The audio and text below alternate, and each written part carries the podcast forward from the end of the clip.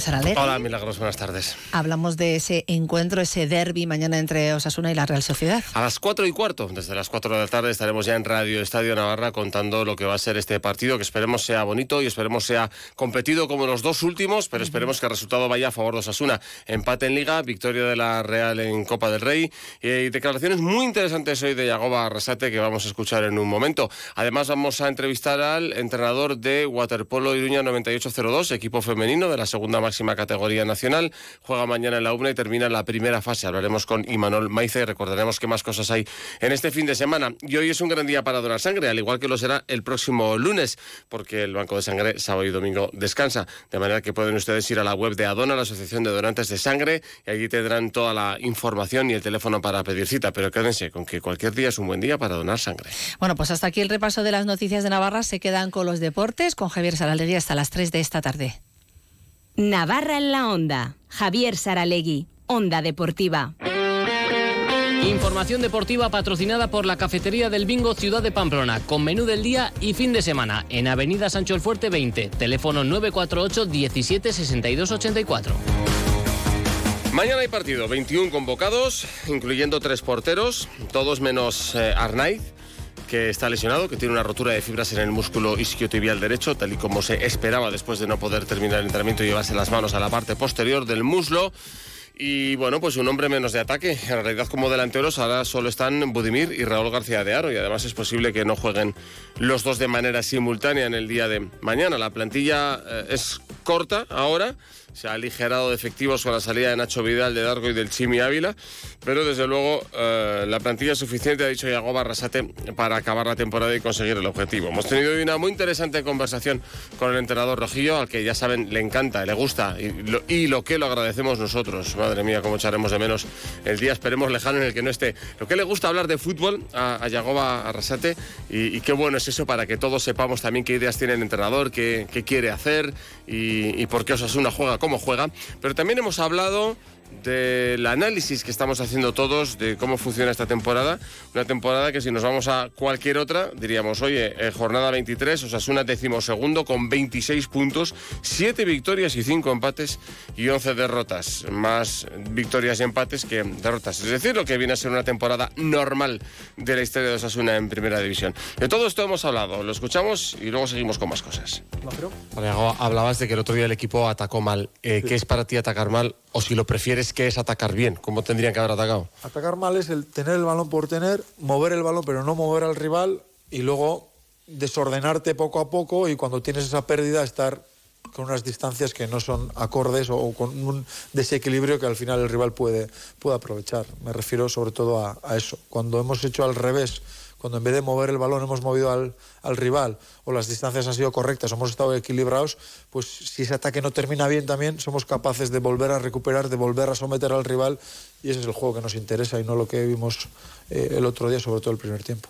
Incluye también atacar por los laterales o atacar por el centro, es decir, ¿tú echaste de menos el balón también que fuera por, por el centro o no tiene que ver con eso? Sí, sí, tiene que ver, claro que tiene que ver. El, jugamos con un dibujo donde en teoría solo tienes un jugador por fuera, que es el carrilero, pero los puntas estuvieron bastante más estáticos que, que otros días, eh, el, porque los puntas al final, depende del movimiento que hacen, los volantes también pueden hacer esos contramovimientos y, y poder tener continuidad y poder jugar en campo rival sometiendo más a, al rival, ¿no? Entonces nos faltó un poco todo eso y, y poco a poco pues no encontrábamos eso porque no lo hicimos bien y ellos defendían bien y poco a poco te vas desordenando pero no le das importancia porque tú tienes el balón y en ese desequilibrio luego el rival pues en dos pases pues te hace dos goles.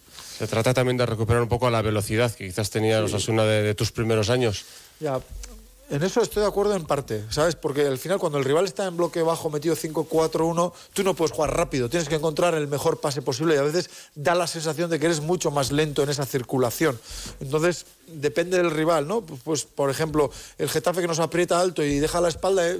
Tenemos que pensar rápido y jugar a la... Entonces piensas que estás jugando mucho más rápido y eso es lo que nos gusta. Claro, pero el rival también influye, aunque es verdad que en esa circulación el otro día no estuvimos fluidos. Y ahí este es un aspecto, por ejemplo, en el que los jugadores han hecho aportaciones esta semana. Habéis comentado precisamente esto que estábamos hablando aquí, que ¿cuál, cuál era un poco su versión? Sí, ¿no? Siempre hacen aportaciones, siempre. ¿Sabes lo que pasa? Que al final cada uno lo ve de una manera también. Y muchas veces en función de sus intereses también. Hay gente que le interesa que juguemos más, otros que juguemos más directo, otros que hagamos una cosa, la otra... pero bueno, en eso somos bastante honestos y sobre todo ellos ya saben lo que, lo que nosotros pedimos, ¿no? Y en ese aspecto, pues bueno, sobre todo era eh, abrir un poco ese abanico de saber por qué eh, cada decisión, por qué se toman las decisiones y si estamos en lo correcto o no. Creo que en eso tenemos gente que, que asume bien la... La, la crítica, que es capaz de aportar y que es capaz de escuchar. Esto no se trata solo de hablar, hay que escuchar también. Luego, respecto un poco a la situación en general, el equipo está a mitad de la tabla, pero estamos todos, la afición, vosotros, nosotros un poco dándole vueltas, ojo al equipo, no hace un partido completo. ¿Crees que hay un poco de, de exceso de, de, de flagelación, por llamarlo de alguna forma, o, o ves normal todo este debate, digamos? Es... Sí, es, es, es... merece una reflexión lo que estás diciendo, ¿no? Porque hemos hablado un poco... ¿El contexto cuál es de, de Osasuna? No, pero el primero, ¿no? El contexto es, tenemos el límite diecisiete, hemos tenido un mercado donde más que reforzarnos hemos tenido que hacer una gestión responsable. Entonces, ese es el contexto, ¿vale? Entonces, de ese contexto ahora empezamos a hablar. ¿Está el equipo bien? No. ¿Podemos hacerlo mejor? Mucho mejor. ¿Tenemos que encajar menos? Muchísimo menos. Si una cosa no va con la otra, pero hay que poner las cosas en contexto también.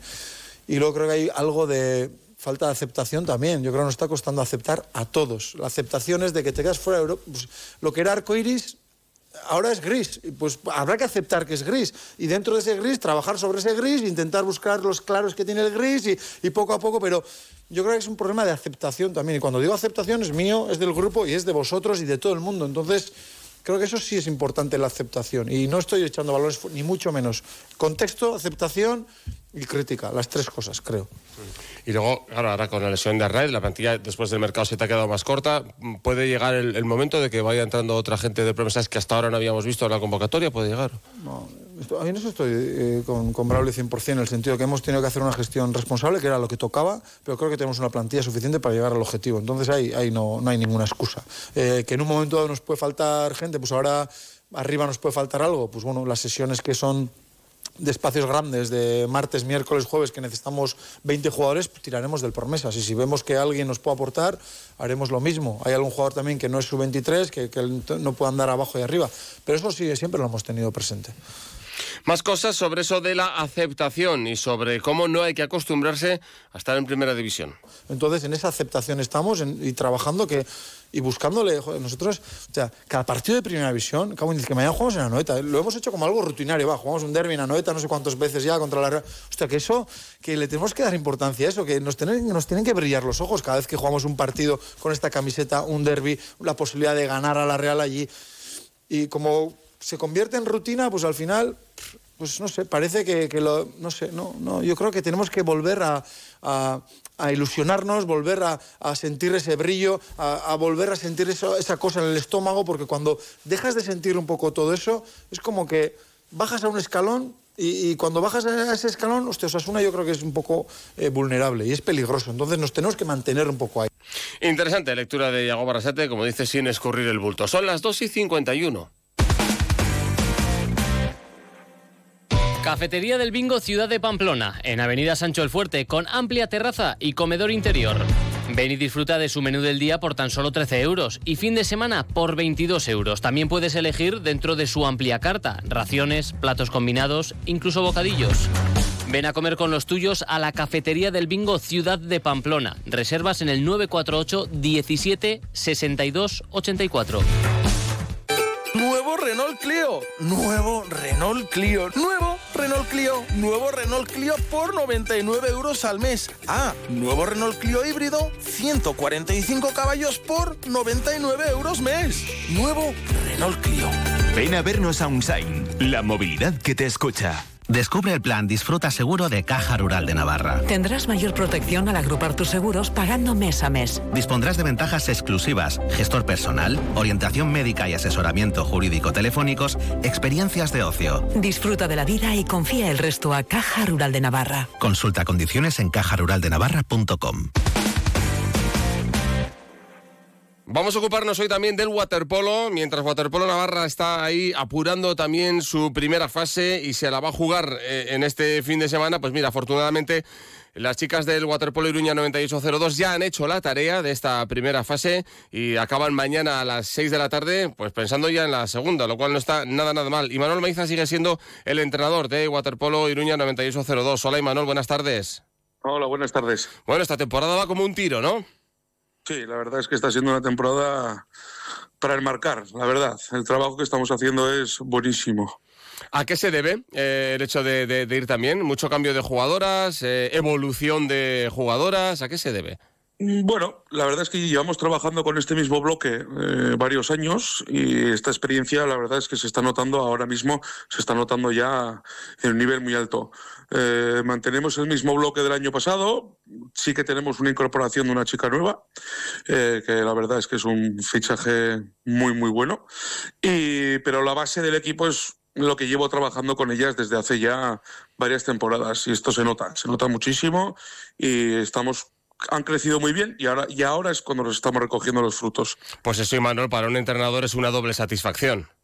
Sí, por supuesto. O sea, el mantener mi, mi bloque personal de jugadoras desde hace muchos años, desde que eran categoría infantil, cadete, y ahora vernos en donde estamos, es maravilloso. Claro, claro. Empezasteis un proyecto cuando las jugadoras eran muy jóvenes y ahora el, el grueso del equipo, que, ¿en qué edad está esas chicas que antes eran infantiles?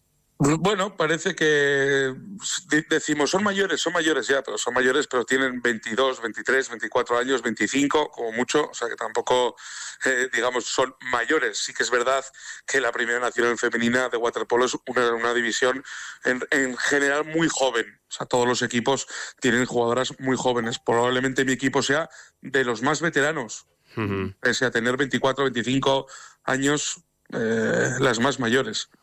A veces el sistema de competiciones es un poco complejo. A ver, acabáis la primera fase mañana y ¿cómo es luego la segunda? ¿Quién, quién sube? ¿Cuántas suben? Que es lo que lleváis todos años esperando. Sí, ahora nos juntamos los cuatro mejores equipos de, las dos, de los dos grupos y jugamos para meternos en un playoff final de los cuatro primeros de la liga en general, para de semifinal y finales, para que el campeón de ese playoff da el paso para, el, para, para División de Honor. Qué difícil, Imanol, qué difícil. O sea, hay que ganar, pues eso, la primera fase ya la habéis ganado, eh, entonces ahora vais cuatro de cada grupo, o sea, vais ocho equipos a la segunda fase. Sí, lo bueno es que los resultados que tenemos con los equipos que ah. pasamos al grupo arriba los mantenemos, por lo cual no vuelves a jugar contra ellos, sí que te... Eh, juegas contra los otro equipo, contra los cuatro otro equipos del otro grupo. Pero sí, es muy complicado porque al final eh, puedes ir primero, primero, primero, primero, pero luego te lo juegas en un playoff que son dos partidos que puede ganar cualquiera. Ahí está. Todo el objetivo es para entrar en ese playoff y, y luego vete a saber el día concreto, el partido concreto, el rival concreto, cómo estés tú, cómo esté el otro, ¿no? Exactamente. El año pasado entramos como segundas en este playoff.